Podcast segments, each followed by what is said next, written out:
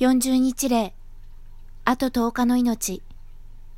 屠殺されるまであと10日。メイたちはそのことを知らない。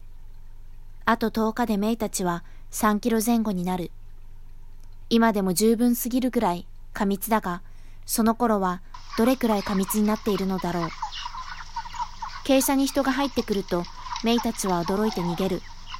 でもそれ以外の時間はほとんど動かないで過ごすようになった。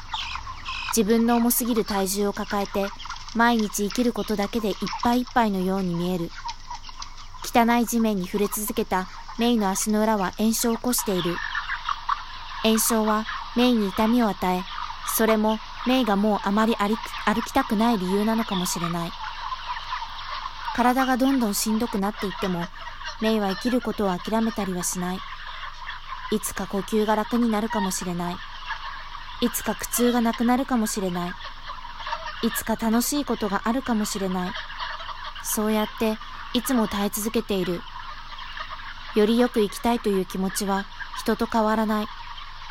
体重 2272g。水漏れ。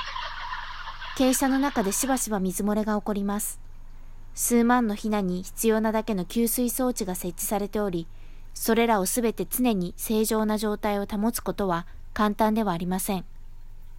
傾斜の設備は年々劣化し、人手不足が深刻な畜産業では管理する人数も限られています。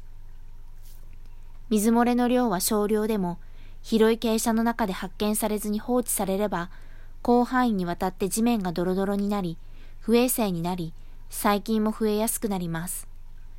その付近にいるヒナがそこに座るしかなく、お腹が冷えたり、細菌感染によって下痢につながります。下痢をすると地面の汚染に拍車がかかります。